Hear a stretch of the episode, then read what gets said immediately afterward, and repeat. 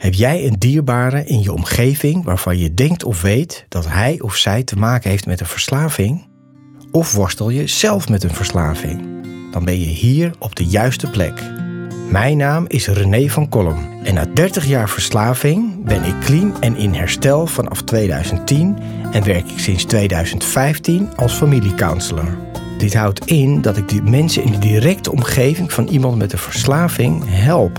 Want als je dicht bij iemand staat die verslaafd is, is het echt belangrijk dat je weet wat je wel en beter niet kan doen. In deze podcast, in samenwerking met Lev Magazine, neem ik je mee in de wereld van verslaving en de verslaafde. En leer ik je met mijn kennis en ervaring hoe jij hiermee om kan gaan, wat herstel is en wat je kan doen om jouw dierbaren te helpen en zelf overeind te blijven.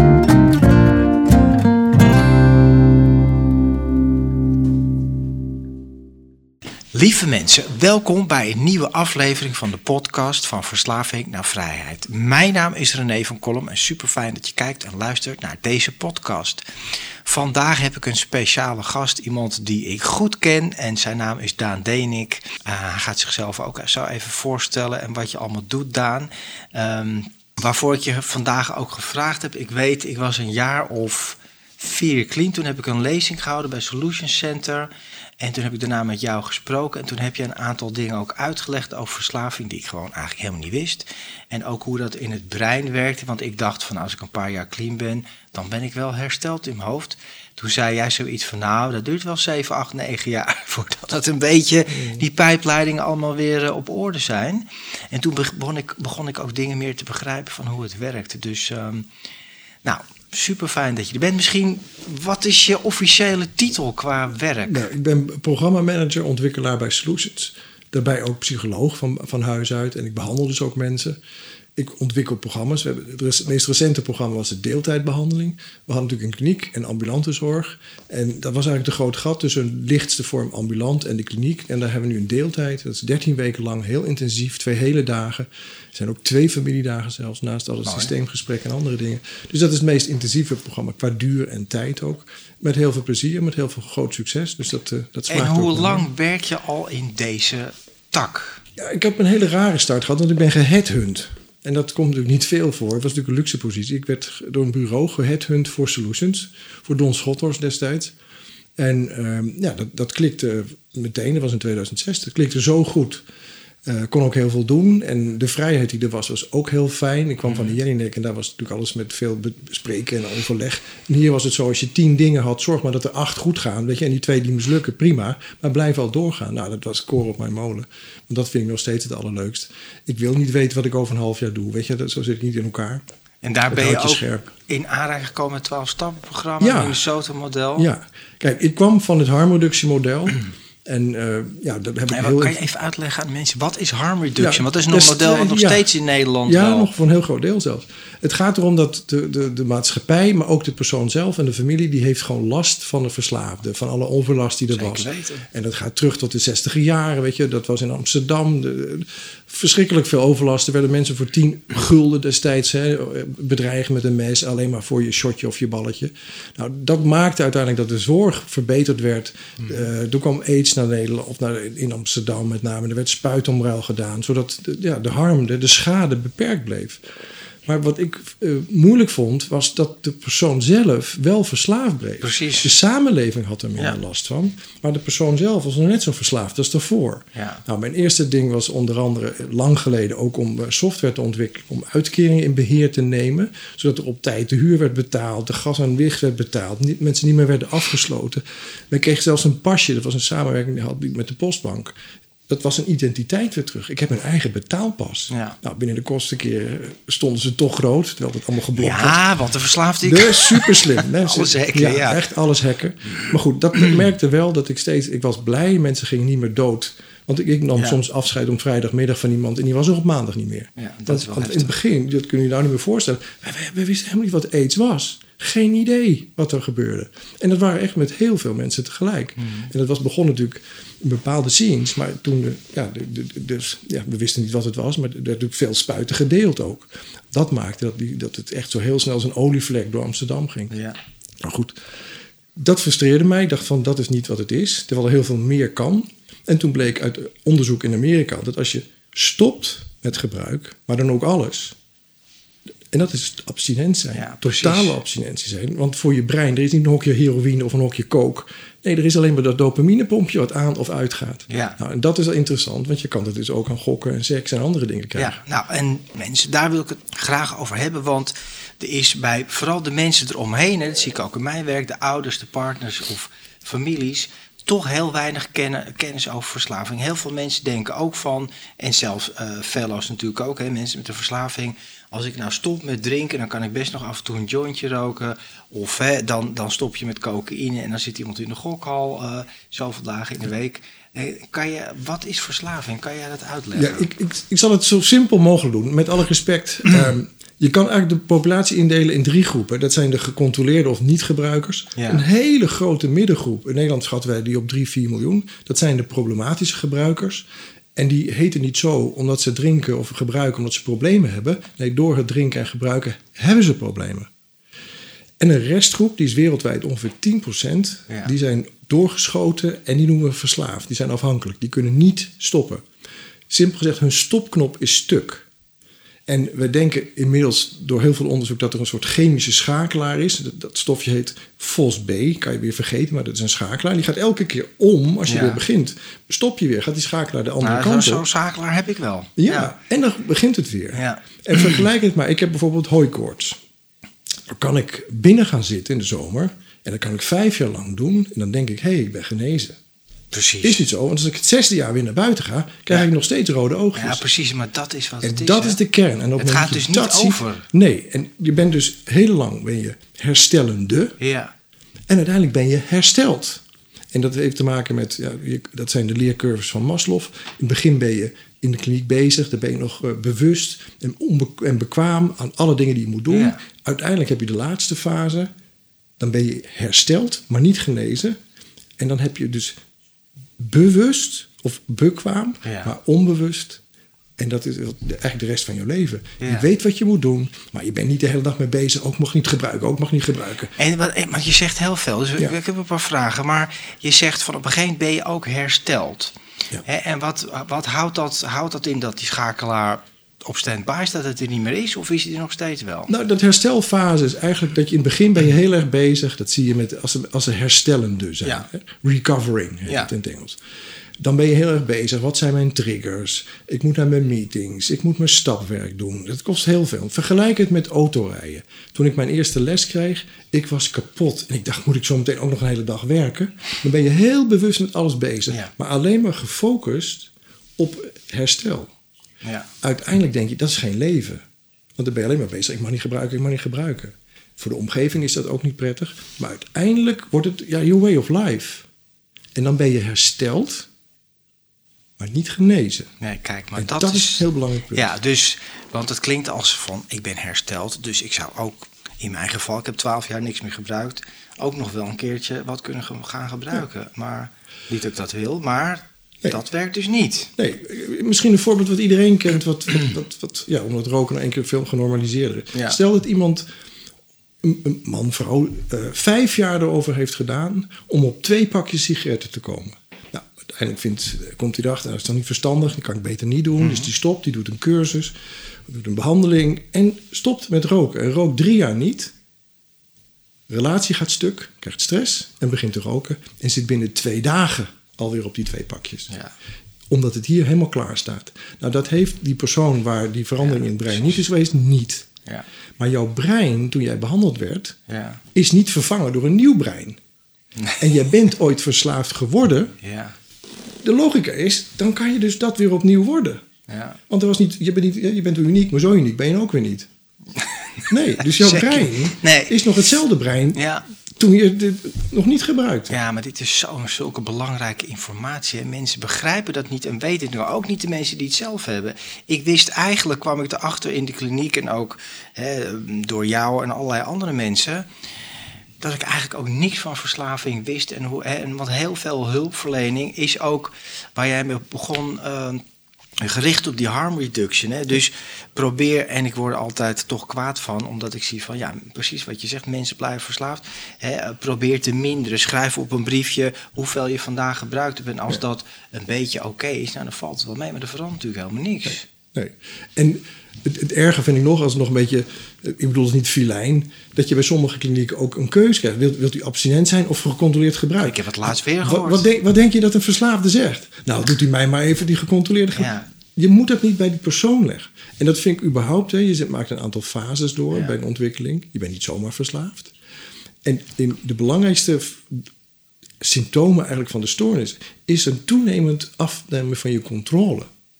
Dus het controlesysteem is eigenlijk steeds verder verstoord. Mm Vertaal het even in ja, mate, bepaalde mate van ontoerekeningsvatbaar. Ja. Hoe kan het zo zijn dat als de hoofdpersoon zelf eigenlijk ontoerekeningsvatbaar is, dat je zoveel verantwoordelijkheid als maatschappij legt, of ook als hè, de, kliniek is ook eh, onderdeel van die maatschappij, dat je zoveel bij de hoofdpersoon legt. Terwijl die eigenlijk hier behoorlijk van padje is. Met alle liefde voor hen. Jullie zijn mijn helden, meen ik serieus. Waarom? Omdat ik noem jullie eigenlijk verloren gelukzoekers. Want dat is wat ze doen eigenlijk in mijn ogen. Mhm. En uiteindelijk werkt het niet meer. En dan is de paniek, vertoring. Mijn middel mhm. werkt niet meer. Ja. Ik, ik, ik, word weer teruggeworpen op mezelf. Maar is het dan niet gek na zoveel jaren? Want verslaving bestaat natuurlijk al eeuwen, denk ik. Maar goed, laten we Zo zeggen... is de mensheid. Precies, maar laten we zeggen dat misschien in 19, ja, in Amerika was het natuurlijk een AA in 1940, geloof ik zo. Hè, maar toen werd er steeds meer bekend, in Nederland natuurlijk ook al een tijd dat dat lampje nog steeds niet is gaan branden. Dat je zo iemand die keuze ook helemaal niet moet voorleggen of kan voorleggen. Van ja, wil je blijven gecontroleerd blijven gebruiken of wil je helemaal abstinent zijn? Dat is natuurlijk. Nee, maar dat, dat komt voor een deel ook. Hè. DSM, het is natuurlijk heel erg. Uh, ja, dat is het diagnostisch manual, hè, waar alle ja. diagnoses in staan. Die is heel erg eh, corrupt eigenlijk. Hè. Dat is heel erg gefinancierd door de farmacie. Dus overal waar je een pilletje voor kan krijgen of iets anders, ja, dat wordt gepromoot. En op het moment dat er een hele simpele, hè, want het is uiteindelijk door de verslaafde zelf het, ontwikkeld. Later is het hè, de twaalf stappen door Bill W. Ja. Uh, uiteindelijk is dat eh, door een universiteit in Ezelden, een Minnesota-model geworden, ook de twaalf stappen, met allemaal evidence-based technieken erin. Hè, dus ook cognitieve gedragstherapie, motivationele gespreksvoering, psychotherapie. En wat er omheen is blijven hangen eh, bij de twaalf stappen, als het of het soort twaalf stappen van tegeltjeswijsheden was. Ja. Nee, maar serieus. Ik heb bedrijfsartsen gesproken, die hadden het gezien. Moeten ze daar nou beter van worden? Nou, ten eerste worden ze niet beter, ze komen in herstel. Maar het gaat erom dat het een. Het is niet zozeer een behandeling, maar met een mooi woord, een paradigma. Dus hoe kijk je nu naar verslaving? Ja. En op het moment dat je dat doorhebt en je weet dat ze eigenlijk zoeken naar iets wat ze niet vinden in zichzelf, wat ze dus buiten zichzelf leggen, dan ben je eigenlijk heel dicht bij het boeddhisme, bij de eerste vier stappen. Die leggen er ook alles, eh, onderachter komen dingen buiten zichzelf. Status, roem, geluk. En dat doen verslaafden ook. En wij leren hen eigenlijk het spirituele, het helende, is het thuiskomen bij jezelf. En op het moment dat je thuiskomt bij jezelf, dan krijg je een enorme kracht en ontwikkeling. En kijk naar, kijk naar de samenleving. Kijk, we leven natuurlijk in een wereld waar sowieso alle problemen, pijntjes, moeilijkheden, verdriet en leegte worden opgelost met een quick fix, met een pilletje, een poeder, een dingetje. Precies. En inderdaad ook wat je zegt, zo'n DSM, hè, dat uh, diagnostische handboek, wat ja, de zorgverzekeraar gebruikt, maar ook de psycholoog en de psychiater. Ik heb laatst opgezocht, maar het woord verslaving wordt daar ook niet in gebruikt. Het heet een, een, een stoornis tot middelengebruik. Hè, of de gameverslaving staat er nu sinds kort wel in. Maar is dan matig tot ernstig. En ik vind het best wel schokkend eigenlijk dat er gewoon het woord verslaving eigenlijk niet in gebruikt wordt. Nou ja, vroeger was het misuse en abuse en dat, dat soort dingen. Maar kijk, het, jammer ook, want het is een gemiste kans. Want het woord verslaving in het Nederlands dekt zoveel meer dan alleen het middel. Nou je bent slaaf van. Ja, nou, dat zeg ik ook altijd. Daarom zeggen we in de behandeling altijd... sta je niet, sta je niet blind, ook, ook, ook familie niet... Hè, sta je niet blind op het feit dat iemand niet meer drinkt. Maar dat is maar 20% van het verhaal. Ja. En dat is ook, jij had het over dopaminepompje, want dat denken veel mensen. Ik dacht ook vroeger, en dat is natuurlijk een beetje een technisch verhaal, maar door de, maakt niet uit welke middelen het zijn. Maar ik word stoont. Hè, er zit iets in die middelen waardoor ik stoont of high word of zo. Maar eigenlijk is het toch dat die middelen triggeren uh, dat dopamine gebeuren in je hoofd. dus neem, de, neem, bijvoorbeeld seks of neem bijvoorbeeld gokken of nou, gamen. Daar komt niks binnen, hè, ook bij de seks niet. En toch gaat het pompje aan. Het gaat om die pompje, maar die komt in een hogere versnelling. Waardoor er dus ja, een prettig gevoel komt. Of bij, bij kook, dan blijft er bepaalde dopamine die, die zorgen dat het langer in een bepaalde ja. spleet blijft. Zodat het steeds meer geprikkeld wordt. Dus het werkt niet allemaal op dezelfde manier. Maar het gaat om die dopamine. Ja. En wat is dopamine voor mensen die dat niet dopamine weten? is een stofje, niet een slecht stofje. Het is een stofje wat nodig is zodat je in beweging komt, zodat je geactiveerd wordt. Nou, wat zie je bijvoorbeeld bij iemand die het niet meer heeft? En dat zijn mensen met Parkinson. Daar is een oh. substantia nigra, is een deel van het brein. Die ligt, ja, dat is bijna stil tot stilstand gekomen. Die zit, dat zijn een beetje de mensen die helemaal in de stoel zitten. Nou ja, want dopamine is toch ook als je iets, het is een beloningssysteem. Als je iets doet wat fijn is, dan wil je dat herhalen. Het geeft een goed gevoel. Precies. Maar als je een, iemand eh, prikkelt met dopamine, prima. Maar zorg dat je uit heel veel verschillende dingen krijgt. Dus uit je liefhebben voor je partner, voor je kinderen, voor je hobby's, uit je werk, uit je sport, uit je, nou, vul maar in. Maar wat gebeurt er bij de ontwikkeling van een verslaafde? Dan zie je vaak als je terugkijkt dat al die dingen die vroeger intrinsiek als fijn werden ervaren, bijna allemaal wegvallen. Ja, klopt. En dan krijg je, ik weet niet of je kan zien, dan krijg je zo'n puntzakje naar beneden toe. En die punt is je relatie met je verslaving. In de behandeling maken we dat weer een brede basis. Dat je uit, hè, dat hoef je aan de gokker niet uit te leggen, door een risicospreiding. Het gaat niet om die grote dingen in je leven. Daar, daar zijn er maar een paar van.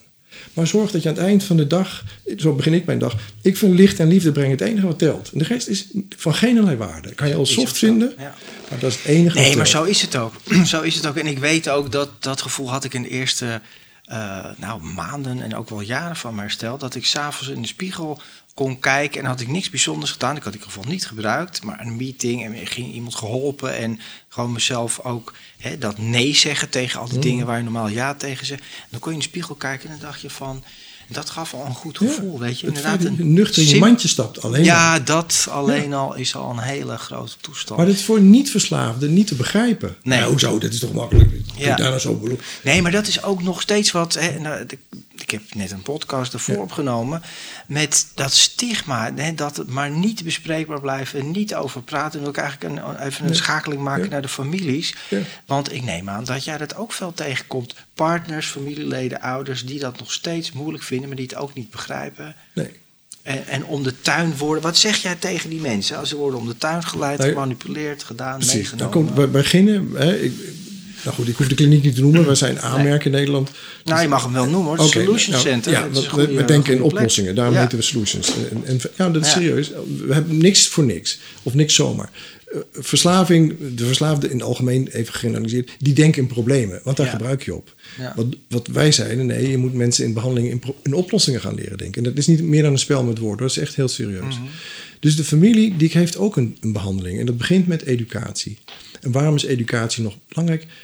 Zij, zij worden in een spel betrokken waar ze de spelregels niet eens van precies.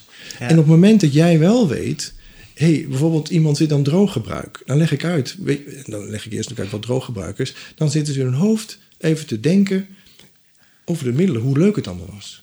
En dan vraag ik aan die familie, dan, ja. dan gaan ze altijd wat giechelen, giechelen. Zijn jullie wel eens verliefd geweest? Nou, natuurlijk alle vingers omhoog. Ja. En dus, wat doe jij nou als je hem of haar niet zag? Bijvoorbeeld door de week. Ja.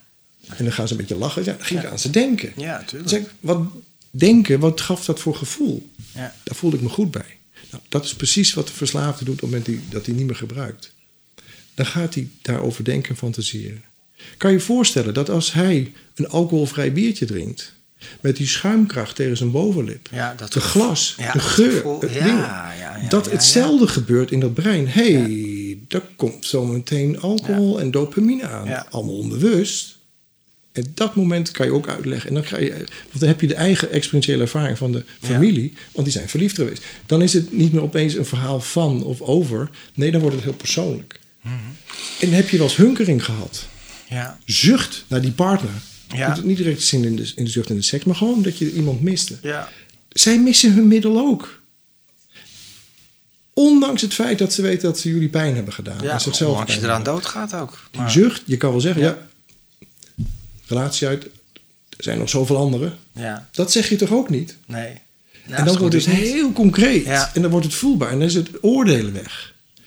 En dat is, helpt beter dan dat neurologische verhaal wat ze ook krijgen. Maar dat ze het zelf kunnen gaan voelen. Niet om verslaafd te worden, maar voelen hoe het is om te hunkeren naar iets. Ja. En wij zijn mensen die, ja, ja, behoeftes, hebben, Natuurlijk. Maar wat, wat wel heel lastig blijft, merk ik gewoon in mijn werk, is dat ze dan, nou oké, dat stukje begrijpen ze dan soms wel en soms ook niet. En heel veel mensen begrijpen ook niet dat het blijvend is. Daarom is deze informatie, en deel dat met elkaar, lieve mensen, deel deze video. Deze man is fantastisch, kan het geweldig uitleggen. En abonneer je ook dit kanaal om het te verspreiden. Maar wat ik zie is dat die mensen dan toch zeggen die vinden dat dan heel moeilijk om dan, hey, ik leer ze ook om grenzen te stellen. Mm. Want ja, je weet, ik bedoel, het is net wat je zegt, de verslaafde bepaalt de spelregels. En als je uh, geen grenzen stelt, dan ga je, word je gewoon meegenomen. En mensen doen hetzelfde eigenlijk als die verslaafden. Ze komen in ontkenning, ze worden ziek, burn-out, verdriet, ellende. Ja. Maar ze blijven dat toch moeilijk om dan uh, vinden, dat blijven dat moeilijk vinden om een grens te stellen naar iemand die een verslaving heeft. Maar goed, dat ligt ook wat complexer. Hè? Heel veel therapeuten, zeker wat, wat onervaren, die roepen: ja. je moet je grenzen stellen. Maar dat is een loze opmerking als iemand niet eerst weet en uitzoekt voor zichzelf: wat zijn mijn kernwaardes? Wat doe ik op deze planeet? Wat doe ik in deze relatie? Wat doe ik op mijn werk? Wat vind ik daar belangrijk in? En op het moment dat je die waardes kent en dat in verband brengt met, de relatie waar je in zit. Hoe ver is de verslaafde in actief gebruik over jouw kernwaarden heen gegaan? Neem kernwaarde vertrouwen. Ja. Hoe, hoe, hoeveel vertrouwen is er nu nog? En dan heb je zometeen iemand in herstel en die is bezig, goed bezig, gaat naar meetings, is een vier weken binnen geweest. En ze merken, waar is dat vertrouwen nou? Ik heb het toch goed gedaan? Nee, dat vertrouwen dat duurt veel langer. Het de paard komt te voet. Ja, maar op het moment dat je dat weet, en dat deelt met elkaar, dan wordt het gemeenschappelijk iets. Ja. En dan blijft niet die verslaafde ja, weer stampvoetend, hè, want dus dan komt het oude gedrag weer terug. Ik wil het nu, ik wil het nu. En dat is typisch, hè, dat impuls, dat is waar de omgeving van denkt. hey, zie je, daar heb je het oude gedrag weer. Ook deze behandeling heeft er totaal niet geholpen. Ja. Het is geen quick fix. Nog in het herstel van het, van het vertrouwen. Ja. En dan is het wel belangrijk dat je samen doet. Dus ga een keer mee naar een meeting. Ja ga bijvoorbeeld ook naar je eigen zelfhulpgroep. Nou, Daar zijn precies. Er veel Ik heb net een podcast opgenomen die heet... Uh, hè, want je hebt toch het spreekwoord... Uh, zwijgen is goud en spreken is zilver. Maar ik heb dat omgedraaid. Hè, spreken is goud en zwijgen is fout. Want er wordt... Er wordt niet gesproken. En vertel het me niet aan papa. En laat het vooral niet alles maar onder het tapijt. En mijn moeder deed dat ook. Die zei ook van... En, en ook wel in die ontkenning dat ze, en dat is lastig voor de naasten, dat ze kunnen dat, dat lieve babytje of dat lieve jongetje of meisje, wat er is, kunnen ze niet loskoppelen van die verslaving. Dus mijn moeder zei ook van, uh, ja nee, maar dat doet Renéetje niet. Nou, dat deed Renéetje dus wel. En, en nog veel meer. Hè? Dus dat, dat is heel lastig voor de naasten. Is ook, is ook heel lastig. Want je, de persoon en de verslaving. Ik probeer altijd te zeggen, ja, die grenzen of dat dingen die je niet wil, die zet je tegen dat gedrag in. Precies. Maar check ook bij jezelf, weet je. Um, dit is jouw kind, hè? Eh, de, de, het kind van jouw moeder. Ja. En je hebt een gedrag ontwikkeld. En op het moment dat het gedrag echt iets is wat los van jouw kernwaarden en je waarden afstaat, waar je geen sturing meer over hebt, dan, ben je, dan is het heel makkelijk om te zeggen: ja, maar ze doen het toch zelf, dus daar zijn ze verantwoordelijk voor. Mm. Maar daar zie je echt ook op neurologisch niveau: nee, er is echt een tweedeling ontstaan, waardoor er geen sturing meer is. En op het moment dat je dus zoveel bij de verantwoordelijkheid ligt van de cliënt zelf, dan is dat heel apart, ook als familie om dat te doen. En het helpt ook niet. En ik zie bij de familie, op het moment dat ook zij het concept, het ziekteconcept omarmen, dat ze eh, milder worden naar, mhm. naar een omgeving. Dat ze ook dingen. Nou, maar dan heb ik ook wel, uh, want ik vraag dat wel, hè, stel dat je kind suikerziekte heeft, zou je dat dan wel gedeeld hebben op die verjaardag? Ja, nee, natuurlijk, daar geen probleem. Ja, zeg maar, wat is dan het verschil? Ja. En dat vertel ik dan aan de hand van een, dat is een, een, een, een gezellige zomermiddag. En er zit de familie zit in de tuin. En uh, de gastvrouw komt langs en heeft een, schaal met aardbeien. En die komt naar de eerste toe en die zegt: uh, Nee, ik heb een allergie. Hé, wat vervelend. Oh, je weet niet wat je mist. Zeker met ja. slagroom. Ze zijn zo lekker dit jaar. Die krijgt begrip. Ja. Daarnaast zit iemand die drinkt niet meer. Ja. Wil je een wijntje of een biertje? Nee, ik drink niet. Ah, eentje kan toch wel? Er is geen stoornis, alcoholisme, die zich zo moet verdedigen en uitleggen waarom ze niet gebruiken. Als de samenleving die hier naar kijkt, dat zou stoppen. En gewoon zeggen, hé, hey, oh, die heeft misschien allergie voor alcohol, whatever. Dan heb je al zoveel kans dat het stigma eraf wordt en minder wordt. Ja. En dat is zo belangrijk, omdat het mensen... Niet om ze zielig te maken. Ik bedoel, verslaafden die kunnen heel wat hebben. Hoor. De handschoentjes mogen uit en de porseleinen kast naar zolder. Maar het gaat erom dat er erkenning wordt voor een stoornis waar ze niet voor gekozen hebben. Want het, aantal fases waar mensen doorgaan is heel belangrijk. En dat is een heel belangrijk stukje, als ik dat kan uitleggen. Hmm. In de eerste twee fases drinken, gebruiken mensen om zich prettig te voelen. Te ontspannen. Even de... ja, ontspannen. Vanaf de derde, de kritieke fase... en daar weet de omgeving vaak als eerste van dat ze in die fase terecht zijn gekomen, slaat het om. En in de derde, vierde, vijfde fase gebruik je om je niet slecht te voelen. Ja, die ken ik. En daar is waar het fout gaat. Want als je gaat denken naar die samenleving, wat ze zeggen, ze doen het zelf. Dat geldt alleen maar voor die eerste twee fases. Ik heb nog nooit iemand ontmoet die de derde fase zelf deed. En als de omgeving dat doorkrijgt, op het moment dat iemand in die derde fase gaat, en dat is het verneukeratieve van de stoornis, het oud-Hollandse woord foppen, je weet pas dat je in die derde fase zit als je erin zit. Ja, dus hoe kan je dan zeggen als samenleving, ze doen het zelf? Ja. Gewoon uit, neurologie, uit logische gronden, allemaal, allemaal broodjes aap en onzin.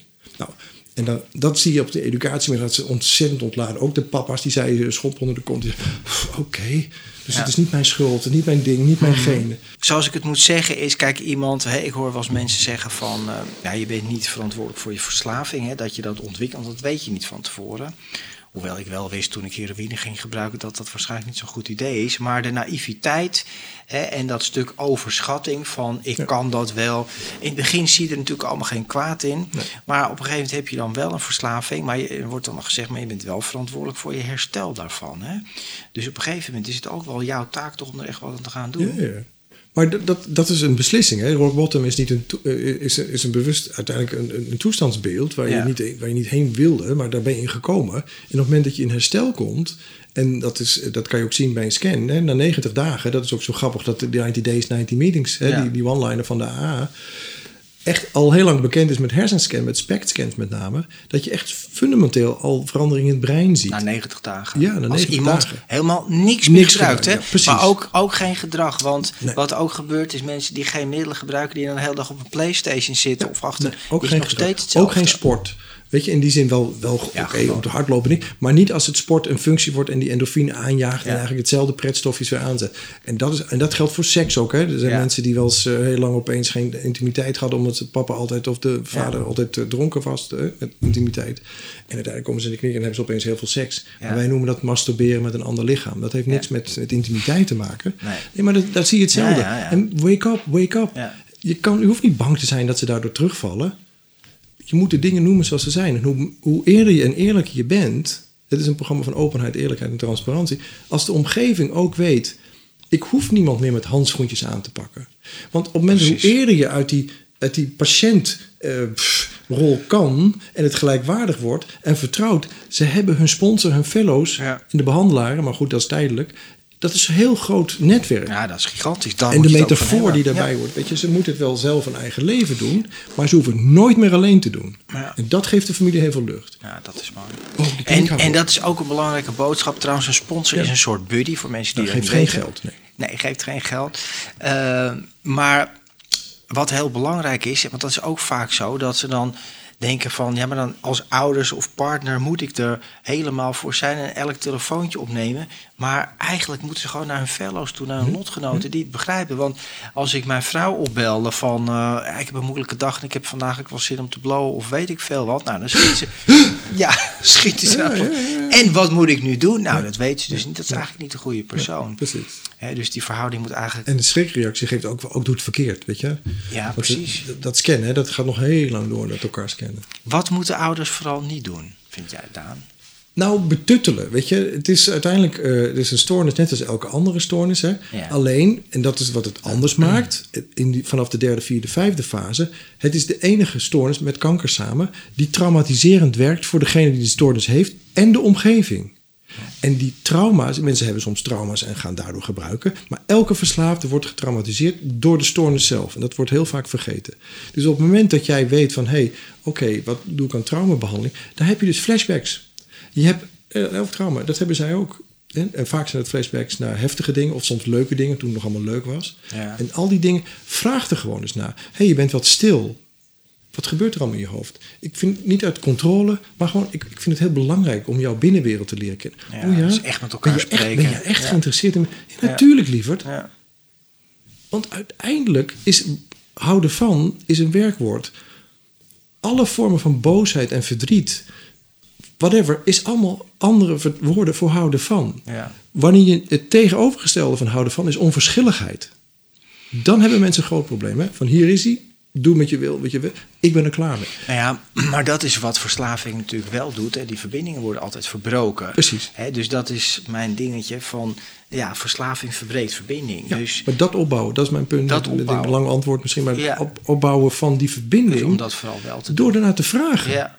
En weet je, maar mensen vinden het heel eh, spannend om over een gevoel te praten. Want dan moeten ouders of partners ook gaan delen hoe dat is. Ja, nee, dus... maar, dat is niet alleen eh, binnen verslaafde ja, dingen. Als je op straat loopt en zegt hoe gaat het? En je zegt ja, moet ik nou met de bus halen? Vraag het dan niet. Ja. Ja, dat meen ik serieus. Als je niet echt geïnteresseerd bent, als je echt gaat vertellen. Ik, ik heb een depressie gehad. Toen kwam ik voor het eerst weer uh, buiten. Echt, dat was heel lang binnen. En uh, in 1890, was toen mijn stamkroeg. En iemand vroeg dat. En zei ik, dat gaat wel weer. En opeens had ik de aandacht. Want ik was altijd, ja, het gaat goed, weet je wel. En toen zei ik, nou, het gaat wel weer. Was opeens, oh. Maar het was echt iemand die echt voor het eerst vroeg, wat, wat is er dan gebeurd? Ja, dat is heel belangrijk. Maar denk ik, wat raar eigenlijk. Ja. Vraag het dan niet als je niet echt geïnteresseerd bent. Dan meen ik. Dan is het zo'n automatisme geworden, waardoor dat uiteindelijk een automatisch antwoord ook oplevert. Ja. Ja, nou, ik vind het heel mooi. Ik vind het ook wel mooi om hiermee af te sluiten. Maar de wacht, hè, de, want je hebt natuurlijk de war on drugs die is bijvoorbeeld al verloren in alle landen. dus het begint gewoon over bewustzijn, over preventie. Wat is verslaving? Hoe werkt het? En dat makkelijker erover denken. En het hoort er allemaal maar bij. En als, als je 13, 14 bent en dan ga je maar drinken en blowen. Is op schoolplein, alles is... Maar het hoort gewoon niet thuis in een jongere brein. Nee. En wat, wat u nu dat noemt, die war on drugs... wat ik het meest uh, zieke vind en jammere vind... als het dat geldt ja. zouden besteed hebben, of nog steeds, aan behandeling, waren alle behandelingen, alle behandelingen in Nederland gratis, inclusief alle somatische stoornissen. Ja. Want het is een veelvoud van wat we in de gezondheidszorg is. En dat gaat verdampt. Het is niets. Ja. Los even van alle politieagenten die helaas daardoor doodgaan. En, en nou, dan heb ik niet eens over Alle ja. ellende. Stop daarmee met die onzin. Het gaat nooit winnen. En helemaal word ik boos als mensen... Ik had een keer een hoge man van de VN in een lezing in UKSAT. Mm. Die zei, er zijn politici die zeggen... ja, we moeten het vrijgeven. Ja. Vrijgeven, het is, het is vrij. Wat hebben we van oxycodon-drama in Amerika? Ook ga je het voorschrijven, wordt alleen maar erger. Ja. Dat is precies mijn punt altijd. Kijk, als je het legaliseert, dat is niet de oplossing voor het probleem. Daar zeg je toch ook met andere woorden van... het is wel oké okay, of we doen het allemaal. Maar dacht je, nee, dacht je dat echt dat er in Nederland een politicus opstaat... die cocaïne zou vrijgeven, die leeft geen week. Nee. Als Peter R. de Vries, God hebben zijn ziel om die dingen al wordt vermoord. Wat dacht je dat, dacht je dat iemand aan de cocaïnehandel gaat zitten? Denk je echt dat hij leeft nog na een week? Nee, dat denk dat ik is wat die hoge meneer van de VN zei. They have more firing powers than small countries. Ja. Letterlijke tekst van deze hooggeplaatste VN. Hij zal het nooit in de krant zetten. Maar het is natuurlijk ook wel, ik vind het wel mooi wat jij zegt, die verantwoordelijkheid van wij. Maar wij, hè, het is een vraag en aanbod. Wij willen gebruiken, wij willen onder invloed zijn, wij willen alles naar binnen gooien. Om maar hoe kan je als politicus dan zeggen, het is de schuld van de verslaafde, ja. die moeten ze maar niet bestellen. Dan denk ik, onder welke steen leef jij? Ja. Nee, ik heb een politicus, ik kan niet zeggen wie, die, haar kind werd behandeld in de kliniek in, in Solutions Voorthuis. Dat was een paar jaar geleden. En toen gaf ik die lezing. En toen zei Daan, waarom... Hè, ze werd een beetje boos. Waarom weten wij dat allemaal niet? Jullie komen alleen naar Den Haag als je geld wil. Toen waren we nog volledig particulier, maar goed. Ja. Toen gaf ik haar aan... Oké, jullie hebben een lang zomerreces. Jullie mogen twee weken mag je in de kliniek, mag je met iedereen spreken. Met alle patiënten, met alle artsen. Komen zij niet naar jullie moeten, toe? En ze moeten nog komen, René. Ze moeten nog komen. Precies. Maar er is, ja, ze hebben allemaal andere dingen te doen die veel belangrijker zijn. Maar het is zo, uh, en ik maak natuurlijk altijd een punt van dit kanaal gaat er ook over. Maar verslaving is echt een heel groot probleem. Het, het grootste probleem wat, ik zie, hè, waar, waar, ik werk bij Yes Weekend Clinics, daar zijn natuurlijk de jongeren. Ja, als je ziet wat op 13, 14 jarige leeftijd nu al naar binnen wordt gegooid aan zware designer, harddrugs. En, en, zijn er iets van 890 inmiddels? Hè? Ja, 890 nieuwe... Ja, dat is, NPA's. Ja. ja, het is waanzinnig. Ja. Maar goed, gelukkig zijn er ook mensen zoals Daan en ik en andere mensen gelukkig die dat... Uh, Stichting Bioware vind ik ook super. ja. Stichting Bio is die, ja, die komen bedrijven. Ook, ja, bedrijven en op scholen. Nou, dat is hard nodig. Dus Daan, ik wil je eigenlijk bedanken. Je hebt zoveel verteld dat ik zelf nu allemaal zit te ratelen en na te... Als je, als je gaat, gaat hij hoor. Ja, omdat, omdat, omdat ik jou zo dankbaar ben. Namens heel veel mensen. Nee, je, voor, voor mij ben je nog steeds die drummer van Doe maar, weet je wel? Nee, maar dat ben ik serieus. De impact die dat... Ja, ik word altijd... Een, de impact die dat heeft, lieve René, is zo groot. Daar heb je geen idee van. En dat je toch uiteindelijk dat verhaal bent gaan vertellen. Voor, voor, voor die anoniemen is het toch anders. En jij hebt de ballen gehad, de, de, echt de, de courage. En courage komt uit het Frans van keur, van hart. Jij hebt het hart gehad voor alle mensen die nu in herstel komen. Dankzij jouw openheid. Vergis je daar nooit in. Nou, ik vind het heel lief, maar ik vind wel heel veel credits die je me nu toe. Uh, nou ja, weet je, ik vind het heel lief wat je zegt. En, en het raakt mij ook. Maar het, kijk, als je zo'n groot problemen heb gehad waar zoveel mensen aan lijden. Zoals ik zelf geleden, mijn moeder, mijn vrouw, mijn broer, alle mensen die van me houden. En de hel waar ik zelf in gezeten heb. En ik ben daar nu echt uit, dat mag ik echt met 100% zeggen. De zucht is weg, ik heb geen behoefte meer, ik hoef niet meer te gebruiken, ik wil niet meer gebruiken. Ja, dan wil ik dat toch aan, aan iedereen doorgeven. Want het is maar nog... als, misschien als laatste. Mijn, waar ik het meeste van geleerd heb is uh, Irving Yalom, de, zeg maar de psychiater van de psychiaters. Ja. Die zei, mensen, het leven is lijden. Mensen lijden. Maar Daan zorg ervoor dat mensen niet gaan lijden aan hun lijden. Want dat is betekenisloos lijden en ondraaglijk. Jij hebt met het lijden van jouw omgeving een betekenis gegeven. Waardoor al dat lijden van hen alsnog een betekenis krijgt. Ja, dat is zo. Dat is mooi. Dat is zo belangrijk. Het is ondraaglijk als, hij, als het allemaal omzonst was geweest. Ja. Het heeft betekenis gegeven, gekregen door wat jij bent gaan doen. En dat wat ik van kinderen hoor. Dan zijn ouders, eh, wat heb ik mijn kinderen aangedaan? En dan zeg ik, ik spreek die kinderen vele jaren later nog. Ja. En wat, dan zeg ik de, de kinderen tegen mij, Daan, toen papa en mama zo verheen was, heb ik wel blijf, ben ik wel blijven kijken. Want ook in mijn leven kan het gaan waaien. En dan weet ik, hoe slecht het ook in mijn leven gaat, mm. er is altijd hoop. Ja. En hoop sterft als laatste. En dat is wat jij doet. Hoop geven. Jij bent gestolde hoop. Ja. Don't nou, forget it. Ik, nou, ik vind het heel lief, ik word er ongemakkelijk van. Maar het, weet je, het gaat niet om mij, het gaat gewoon om het principe dat dat kan. want dat weet ik nog wel als laatste. We hebben al vijf keer gezegd als laatste. Maar ik weet nog dat er verslavingsartsen die het ongetwijfeld goed bedoelden, die zeiden tegen mij: Ja, maar je kan beter je hele leven op allerlei pillen blijven meten, doen antidepressief, want jouw brein is zo gewend daaraan, dat gaat niet meer werken zonder. Nou, dan was ik gewoon hartstikke dood geweest. Ja. En die man kan beter lichtstoelen gaan verkopen, denk ik, maar niet iets met mensen doen. Dat ik doen.